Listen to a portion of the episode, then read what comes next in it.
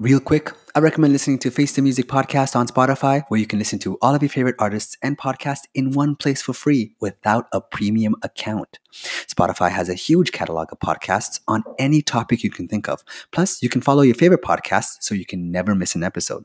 Premium users can download episodes to listen to offline wherever and whenever and easily share it with what you're listening to to your friends.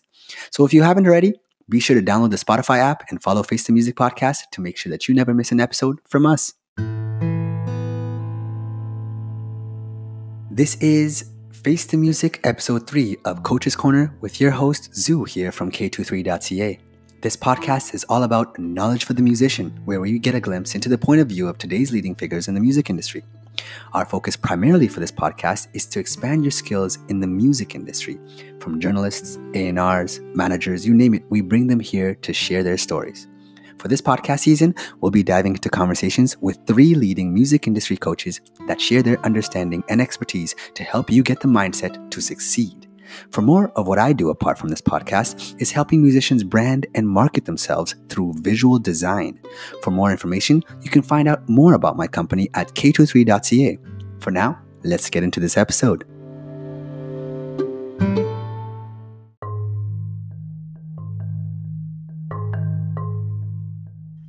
Today's guest is none other than Tom Jackson author of the book called Live Music Method and the genius behind the All Roads Lead to the Stage DVD series, Tom Jackson is a master at transforming an artist's live show into a magical experience for the audience. As a live music producer, Tom takes what the artist is trying to communicate and helps put it in a language that the audience understands. From stretching the song out more, introducing a different expansion of an instrumental solo, Tom takes your studio recorded hit and makes it tangible to love it being performed live. Now, I've seen him do this plenty of times in front of me at Canadian Music Week, and it's mind blowing.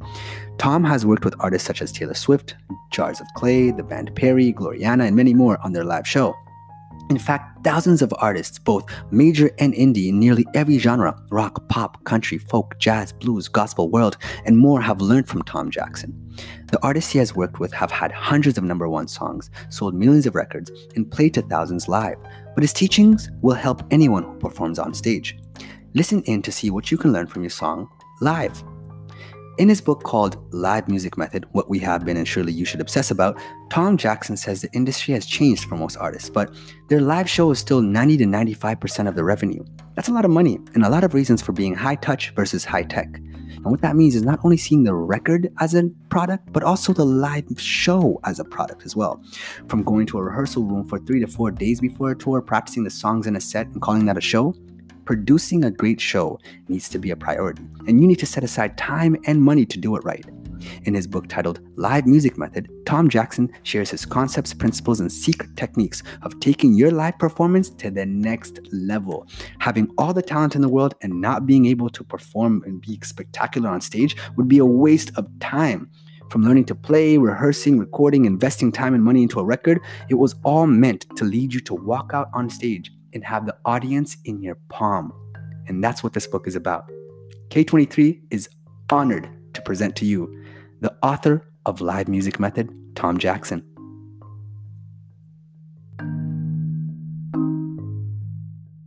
Hello, this is Zoo from K23.ca and Face the Music podcast. And today I have Tom Jackson. Great to be here. So, Tom, what song is on your mind right now? Oh my gosh too much time on my hands. I like that. Sounds good. Uh, cool. Awesome. So, what do you think is the greatest asset you believe a musician has? A great and willing attitude. I think it's the most important thing by far. Mm. A- anyone can practice licks over and over and over again. Some people are just blessed with a great voice. Can't do much about that. Um, you know, one way, good or bad. You, you can get it better, but but no, uh, I think a great attitude, a teachable attitude. People have called you a movement coach, choreographer, performance coach, live show coach, or even a stage coach.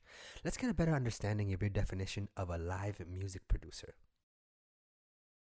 Live, live music, and we're adding this and performance producer. When people say live music producer, they're thinking something different, like I'm going to record it's really hard to describe what I do, but live music and performance producer. I mean, do I do movement when I work with an artist? Yes. I'm definitely not a choreographer. When I work with artists who need choreography, a choreographer is brought in.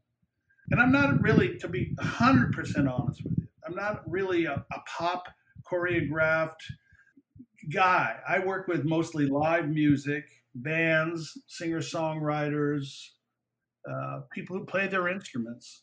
Uh, doesn't mean they can't have tracks with it, or because that's the new norm. But definitely not a movement coach. Definitely not a choreographer.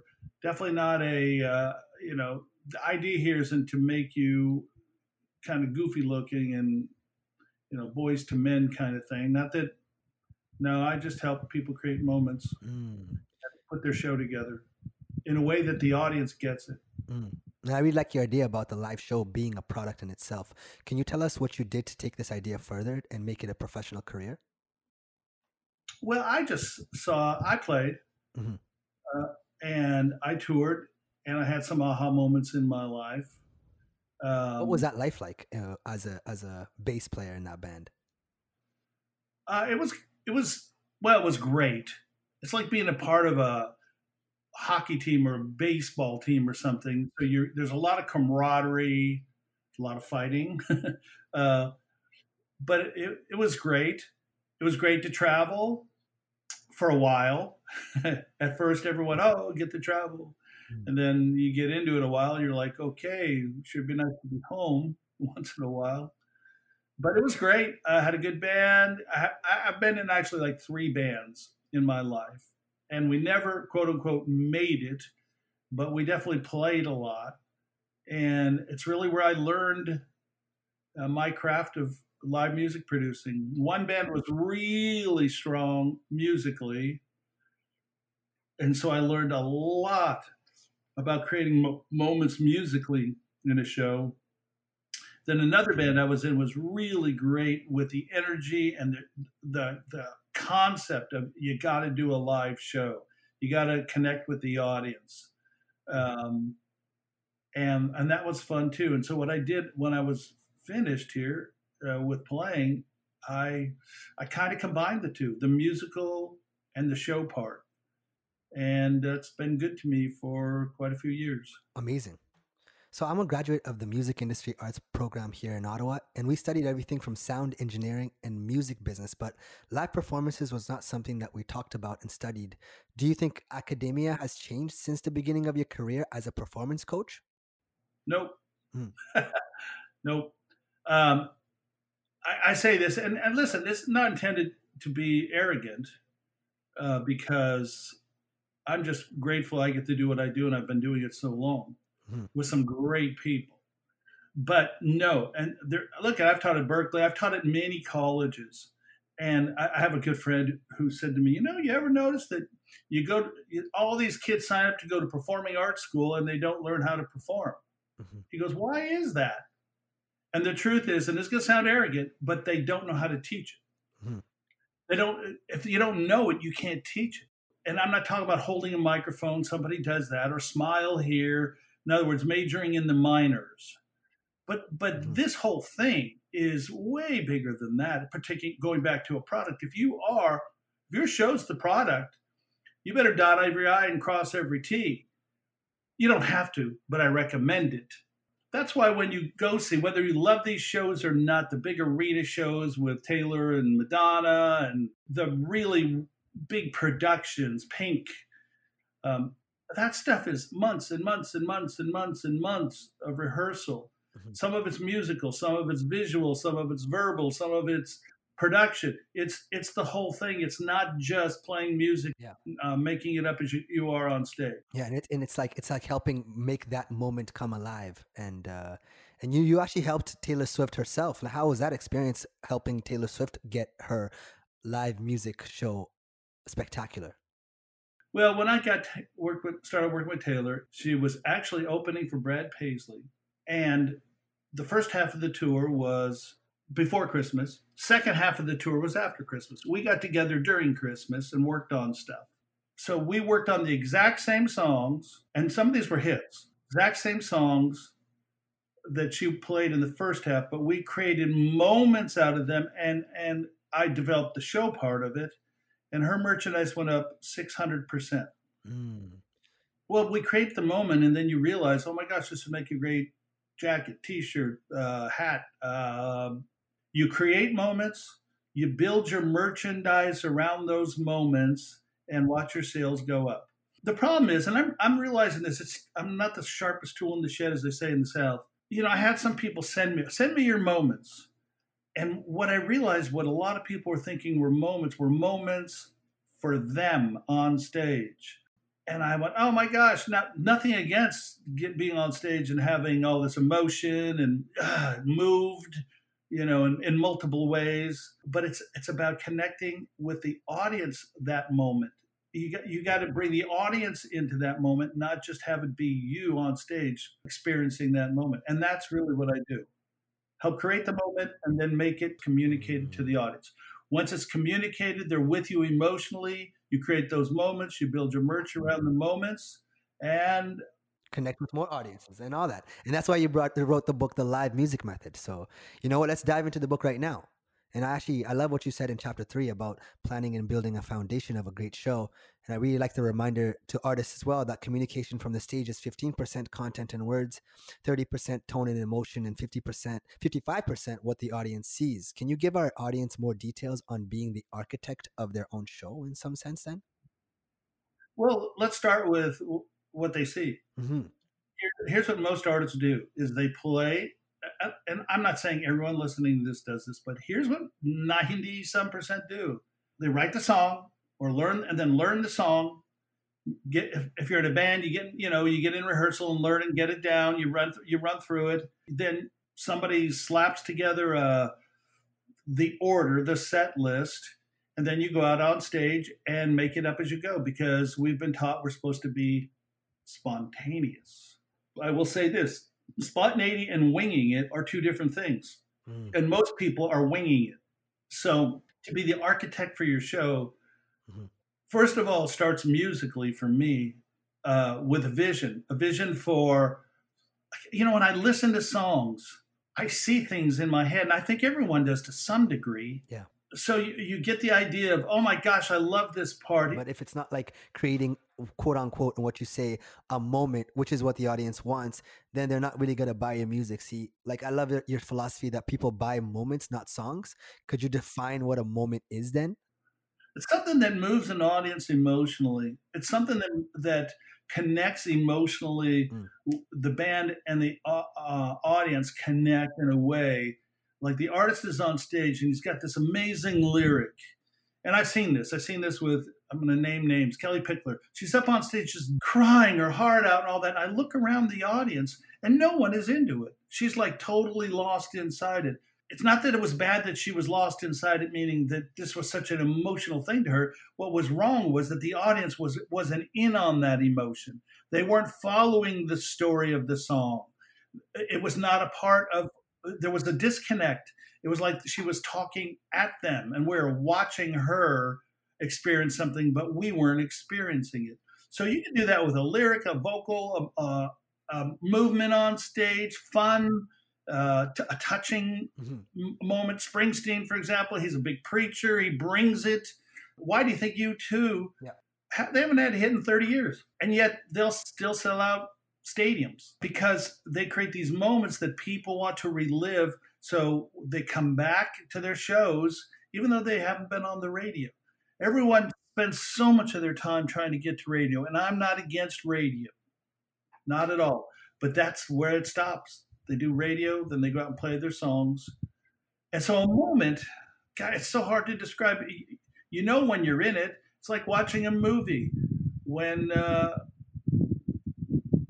you know, when I have no idea when something happens that is memorable and you afterwards you tell people about it. It's like because it moved you emotionally. And it's another way to, to incorporate the audience with the story to be like, you know, my heart was broken, and I, I, know that you guys have had your hearts broken. Here, let me retell that story in your eyes or through, you know, and instead of me singing my song, it's literally our song. It's almost like sharing that song uh, moment with everybody. It is and and or you, they're drawn into your moment if it was a specific thing, meaning mm. something unusual, but they're still caught up in that moment. Mm. Oh my gosh, I can't believe that.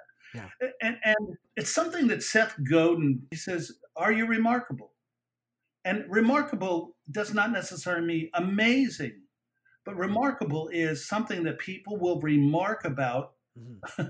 after your show. I mean, literally you know, it's like, oh my gosh, remember that, or did you see that, or you know, that kind of thing. Mm-hmm. Versus, uh, and most people are not remarkable. They're most people are, are good players. They can sing well. They got some good songs, and like I said, and then they go out and wing it. And back to the foundation, you get you get into 55% of communication is visual. Mm-hmm. Here's the problem. Again, here's one of the biggest issues most artists have they do the same thing over and over on stage in every song. Almost every song, they're they're standing in the same place, doing the same movement, uh, over and over and over. And after about three or four songs, the audience starts checking out because they've seen the whole show. Yeah, and that is that's like watching. We all do it. We do it all the time. I do it on Netflix. We click on a movie and we we start watching it. And after about fifteen or twenty minutes, I look at my wife and go, uh, I know where this is. I know where this is going. I, I, there's nothing special about this at all, and and we check out because we're looking for that special thing, that moment. Mm-hmm. Yeah, that that excites us, that thrills us, that puts us in, and then puts us out, and then puts us back in, and you know, it keeps us uh, engaged. That's exactly it. So some of the questions that you get from artists is how you put together an effective set list. So what's the importance of the psychology of a set list? It's like how do you like to greet people? How do you like mm-hmm. to watch a movie? Yeah. Um, you know, some movies start, and they've developed this thing over the years. James Bond movies. If you ever seen a James Bond movie, if you miss the first ten minutes, you've missed a, a cool part of the thing because it always starts with something that mm-hmm. sucks you in. You know what I mean? Something big. Um, but there, yeah, there's a psychology to people, and also there's a psychology to a group of people. You ever got with somebody who's very reasonable, and you put them in a mob, and all of a sudden they're mad people? There's a mentality that an audience has that you can take, and I, I don't mean this in a negative way. I could be used in a negative way. You can take advantage of you can lead them. Well, you're taking them somewhere. You're, you're building an environment and a, and a utopia, and you're t- taking people down a path to see the view. Essentially, that's that's what you're trying to. Well, that's what a show is. You, you start somewhere, and that goes back to the vision. So, what are we trying to do with this show? We're trying to grab them. We're trying to make them laugh. We're trying to make them cry. All built around the songs. We're not we're not changing the material. What we're doing is developing the material so that those touching moments come out the the fun moments come out, the blazing guitar solos come out, the uh, all that stuff come out. You you you build it in a sense a bit like a movie. And and in fact, I just worked with a guy up up there, Jesse Cook, and Jesse Cook is might be the most the if he's not the best flamenco guitarist in the world, he's one of two or three, and and he has no vocals and so you could get really, really, really bored with uh, just people going off music instrumentals, right? Yeah, yeah, yeah. And and it's world music meets flamenco. Somebody ought to check him out online if you love guitar playing and and world music. But the point is, subtle things make a big difference. I, I have to switch something in the arrangement, um, direct the attention to something, and that's huge too in your show. Directing the attention to what is important in the show. Now, what does that mean? That means like when you're in the re- recording studio and you're mixing, what is what are you trying to bring up in the mix? Are you bringing up the vocal, or is it guitar solo time, or are we doing some harmonies, or is the rhythm the most important thing, and we we bring it up? Well, we can do that by a fader and all that, mm-hmm. but, but live, the audience, if we're just doing our thing and kind of winging it, the audience does not know what to pay attention to. Mm-hmm. They're, because they're ignorant. They don't understand musical things. 30% of the people know what's really going on, and the other 70 don't. You wonder why your career's not going anywhere. The idea is to create those moments, mm. direct the audience's attention to those moments, build your merch around those moments. And that all that stuff begins way before you walk out on stage by getting a vision for each song. Look at listening to the songs and saying, okay, how should the audience respond here? What am I trying to communicate? How do I develop this awesome? Here, here's another example. When you write a song, typical song, and I, by the grace of God, I've worked on over 100 number one songs. In some of those cases, and now thousands I've worked on, and out of those thousands of songs, a certain percentage, a pretty high percentage, 20%, 25, the best part of the song is the bridge. Most people, because it's the bridge, the bridge on radio goes by really quickly. It's a break from the verse, chorus, verse, chorus. The bridge goes by quickly and then you end the song. But if the bridge is the best part, develop the bridge. And, and most people don't. They just play it the way the song is recorded. That's amazing, actually. Like, I really like that you structure the set list uh, in order to bring and shine the moments. Totally. Uh, you basically you you basically pinpoint all the moments in the songs in all of your songs, and then structure it so the so each moment is introduced to the audience, to the audience in in a way that they get it, not in a way that, that the artist it. gets mm-hmm. it. The artist knows that that groove is cool because he's played it 400 times or 20 times or whatever, or it was in the studio. It's like you cool groove. But it's so many people. Here's a perfect another example of missed opportunity. Great, great groove. Mm-hmm. Boom, dum, boom, boom, dum. Bands in, everyone singing. If we would have sat on that groove for 20, 30, 40 seconds, talked to the audience over it, got them in the groove, then went into the song, I mean, the second part of the song, then they're with you. But instead, we rush through the introduction to get to the song. And on radio, you have to boom, you've got to get to you've got to get to the verse and the chorus and all that stuff quickly. Live, mm-hmm. uh-uh. No way. Yeah. People paid. People paid to be here to experience yeah. you. So it's it's time. It's time for you to shine in every way, shape, or form, you know?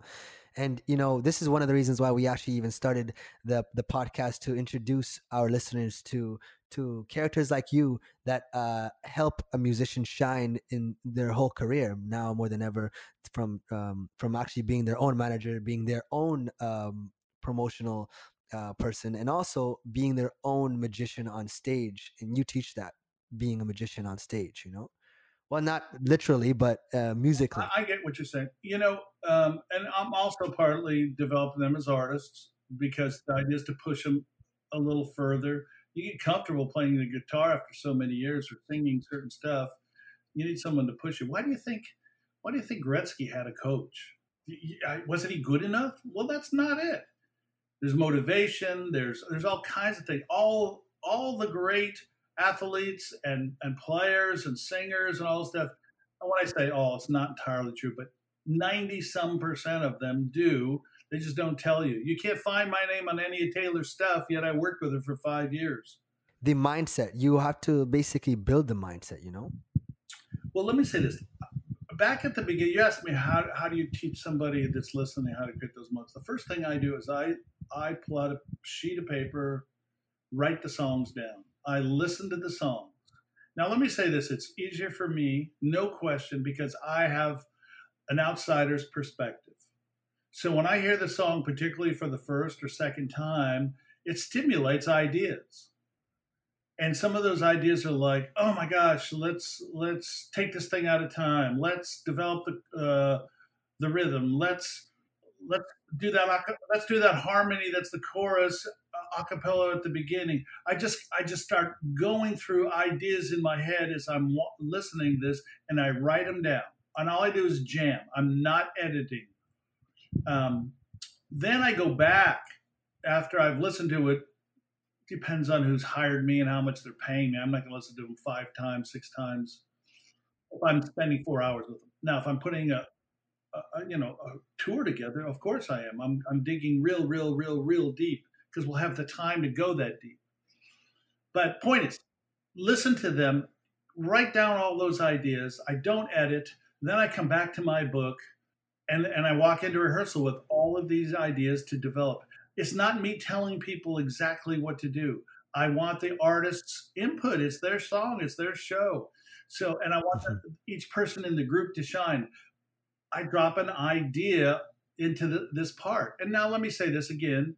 I'm fortunate. I've done this way over 20 years, And after a while, you start figuring out, you know, what's going to work and what's not going to work. But where I started was okay, uh, this sounds pretty cool. I really like this part in the song, but only me. And the reason might be because I'm the only one really hearing it. So I extend things, I cut things, I twist things musically for the live show. Uh, and some things I leave alone. There's no question about it. You need to have a couple quick songs in, in and out. Try this. Let's try this. Okay, have you thought of that? And all of a sudden, you start feeling this creativity in the room where there's like mm-hmm. a cool spirit and everyone's jumping in with ideas. And all I end up doing, uh, not this is half the time, all I end up doing is manage it, drop, bring the idea, and manage the ideas to completion. Then we move on to the next part or the next song, um, and we do it. We, we, do a lot of repetition because uh, that's how we learn, and that's not how we learn only. It's how we learn uh, without having to think about it on stage. You ever seen somebody on stage and you can tell they're thinking about what they're supposed to do? No one want, no one wants to see that. So repetition will get rid of that by creating the moment. You go over it till you really, really, really got it, and then then you go out and do it, mm-hmm. and then you tweak again. If there, oh, I should have cut that in half. Oh, I should have added a little thing there. Then you start developing that spontaneity on stage with a better foundation. It's like it's like you're almost visual telling or visual storytelling a whole um show essentially searching for that moment it, it's I, we we we find your work very fascinating because we as visual artists uh, actually uh, do almost the same thing that you're doing but to help build a vision to essentially the concept of the song let's make a music video out of it this is some of the characters this is some of the animals this is this is the shots of the sky that we see like how do we uh, you know make that into a visual uh, thing. And also, we have the same kind of freedom uh, of also being on stage as well, because we can also make a song be dramatic by actually having a drama. Um, a drama part of the music where there's dialogue between um, the singer and whoever right so it, we find we find that you, the way that you search for moments just, just uh, amazing because you, you, are very much using your visual powers more than your sonic power sonic hearing powers you know to be honest with you, dude, I, I do both. I spend, I probably spend 60, 70, 70% of my time on the music. And then after we've created the music, we go through the songs, come up with these moments. Then we look back and go, okay, now that we've rearranged these songs, where should they go? And then you get that, then you understand the psychology of an audience. Meaning, what do they want when you walk in? What do they want when you close? What do they want in between? It's like a restaurant. You have expectations. You walk into a restaurant, you hope someone will greet you. If they don't, you look for a sign. If no one's there and there's no sign, your expectations fall a little bit.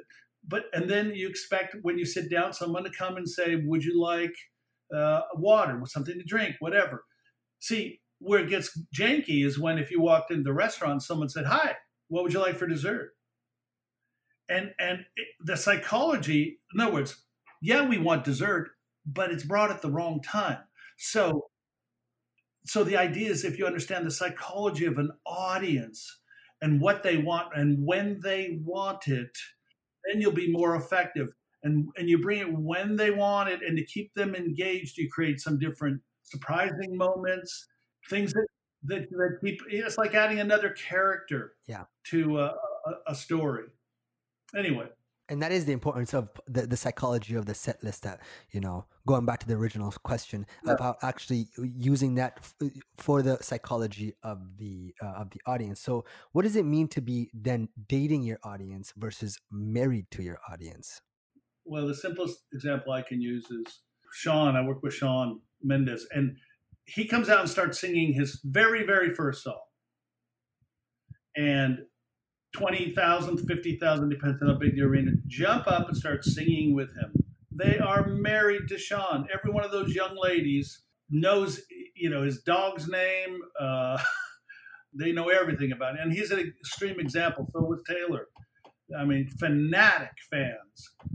Um, you come out and play your first song, and they don't know you. They don't know anything about you. So they're not going to jump to you. If you ask them to stand up and sing, it's a mistake because it's like, well, wait a minute. That's like asking, do you want dessert? Well, do I do I want to stand up and sing sometime in the show? Yes, but not off the first song. So that that's a mistake. But the point is, being married is someone who knows you. Their audience comes out. They've they've known you for years. You you've been popular. That's why some of the older artists get away with way more than the newer artists because we're already in love with them. They can be a little chubby now as they're older. You know what I mean? Uh, Gordon Lightfoot, when he was young, Gordon Lightfoot now, two different animals. Point is, they're married to the audience, and he'll be able to ride that thing for a while. You come out and play. You could play the exact same songs the exact same way, and they would not respond to you the exact same way because you are dating your audience. They don't know you. So you have to do psychologically some things to engage your audience and keep them in and be able to listen to your audience to know where to take them. Mm-hmm. Because mm-hmm, you are you are dating them so take them somewhere very pleasant.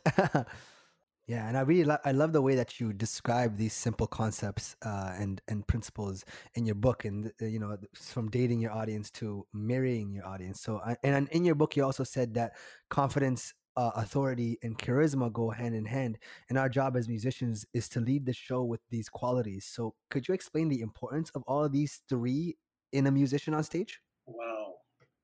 Well it's something to to uh, uh, strive for all three of those. Not everyone has all three. But confidence here's my analogy the short version. Confidence comes from preparation. So the more prepared you are when you walk out on the stage you know the song I mean, if you do this right, you, you have worked on the psychology, you've got a vision for it, you've rehearsed it enough, so you're really confident, and and an audience can pick up on that, uh, that confidence. But on top of confidence, and there's quite a few people that are confident, and and I deal with stage fright too in the book, if you remember. So getting to that confidence and that dealing with that emotional stage fright but the next thing is authority, and authority comes from the inside, and that is dealing with stage fright. It's dealing with who are you on stage? What is your what's your gig? For most artists, I believe it's a calling, and they have to they have to wrestle with that calling. They have to say, "Whoa, whoa, wait, wait, wait," you know, because when you get ready to walk out on stage, when you get ready to play a, a festival where there's other artists, on and on and on, you're challenged constantly with for being honest, what am I doing here? This is stupid. I'm not that good. Those, whether it's the night before, whether it's whatever, we, we wrestle with our insecurities. So authority comes from from wrestling with those insecurities and overcoming them. Meaning, I'm supposed to be here. I believe that before the creation of the earth, I was supposed to be on that stage. Because if it's not me, who is it? It's me. They hired me. They've given me the authority. Canadian music has given me the authority to go up there and do my thing. So am I going to take that authority or am I going to shucks? Uh, you know, it's just me. No, I know that I know what I'm doing. For things I, I know that, but this one I do. And and before the world was formed, I was supposed to be on that stage. That is my mentality. It really is. Um, when I get really insecure, before I go out. And I still do after thousands of times of on stage and teaching. And then the third thing is charisma. Charisma to me is if you learn to walk in authority, um, you create freedom in the room. And that's part of the deal here, folks. You've got to learn how to create freedom in the room so everyone is really comfortable, really in a groove, and you're the one leading them down that road so that there's a freedom that that transcends just the music. That's what U2 does. That's what Springsteen does. Of course, I'm using those two guys. They're old school, but the reason they're old, I'm using them is one, like I said, U2 hasn't had a hit in 20 years. Springsteen, 30, 40 years. Yet you go to their concerts and people will say afterwards, "My gosh, that was a religious experience." Why? Because they were so emotionally wrapped in a blanket and, and moved from place to place I was in a um, new music seminar in New York City. I was teaching at, and Stevie, Bruce's guitar player, was on the panel with me. And I, I hope I didn't offend him, but I turned to him finally because we're talking about all this stuff, and I said, "You know what? You and Bruce will be 95 years old. They'll be rolling you guys out in wheelchairs, and you'll still sell Madison Square Garden now 10 times. Why? Because of the moments and the creativity and that atmosphere that, that, that, that is created by those groups. They just don't play music and hope something good happens. Yeah. And, and, and you know, finding all these, um, all the, all this confidence within you and all this uh, purpose, you know, finding purpose and, yeah. and, knowing your purpose is something that uh, invigorates uh, musicians to to see and actually take hold and and take take control of their own purpose and that's what I really love and what you have taught in your book Live Music Method. Uh, thank you so much, Tom, for coming by and uh, giving us the the inside scoop on how you see uh, the world from on stage and off stage. So, thank you.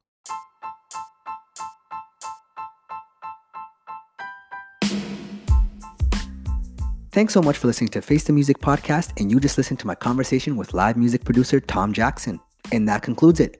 Season 2, Coach's Corner, here at Face the Music podcast, has officially been done. This season is called Coach's Corner, where K23.ca picks the minds of coaches in the music industry. Thanks so much for sticking around and listening to what these coaches had to say. In the upcoming season here at Face the Music podcast, we'll be starting some discussions on what it means to be a musician in the present day. So subscribe now to Face the Music podcast to stay in the know. Stay jazzy, folks.